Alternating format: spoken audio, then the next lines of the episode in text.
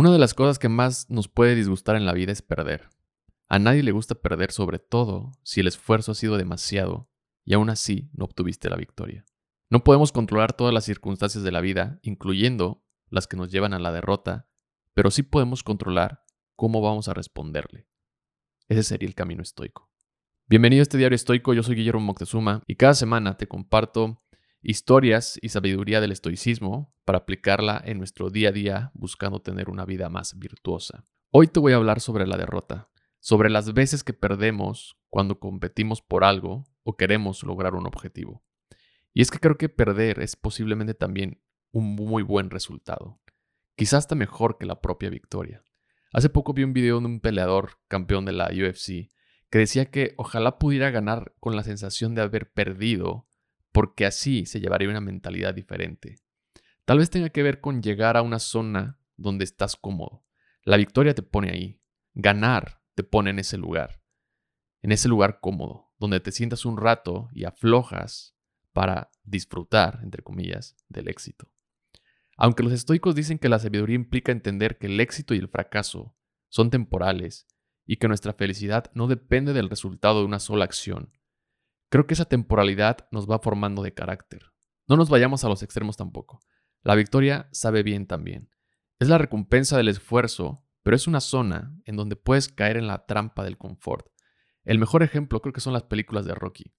Si ves, si has visto las películas de Rocky, en la primera película vemos a un Apolo en donde está muy confiado y sale un Rocky, que es un casi boxeador olvidado, y en la pelea Rocky le aguanta todos los rounds, algo que nadie, nadie pensaba. Después, en la segunda, Rocky gana. Y luego, si las viste todas las demás, hay un punto en el que Rocky también se pone en esta, en esta zona y luego regresa otra vez para ganar. Y esto lo podemos trasladar a cualquier parte de nuestra vida. Puede ser en algo de competencia física, puede ser en un trabajo, puede ser en un objetivo que quieras lograr. Pero tampoco te digo que vayas y pierdas todas esas batallas. La mentalidad es ir con todo lo que tengas, dar todo lo que puedas y solo renunciar y aceptar la derrota cuando hagas consciente todo lo anterior. Nunca rendirse o renunciar en un estado de pánico, porque esa decisión, esa decisión sí te va a perseguir el resto de tu vida.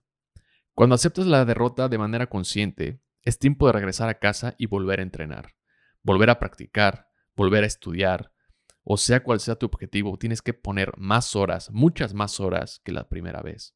Analizar tus errores, disertarlos y ponerlos en práctica. Los estoicos nos dicen que debemos aceptar la derrota con calma y dignidad y no permitir que la tristeza o la rabia nos controlen.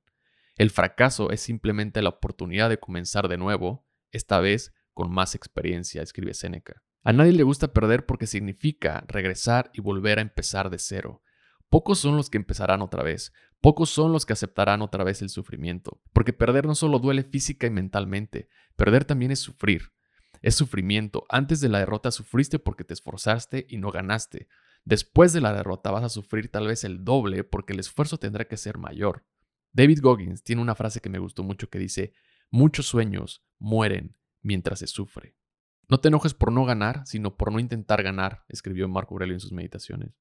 Hemos visto muchas historias de personas en diferentes campos perder para saber ganar. Muchas historias de vida que nos cuentan que no se rindieron ante las derrotas y al final parece que eso termina siendo el mayor logro, conquistar la derrota.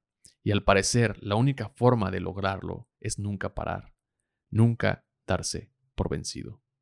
Muchas gracias por escuchar esta reflexión. Te invito a compartir este episodio con alguien que creas que le puede interesar.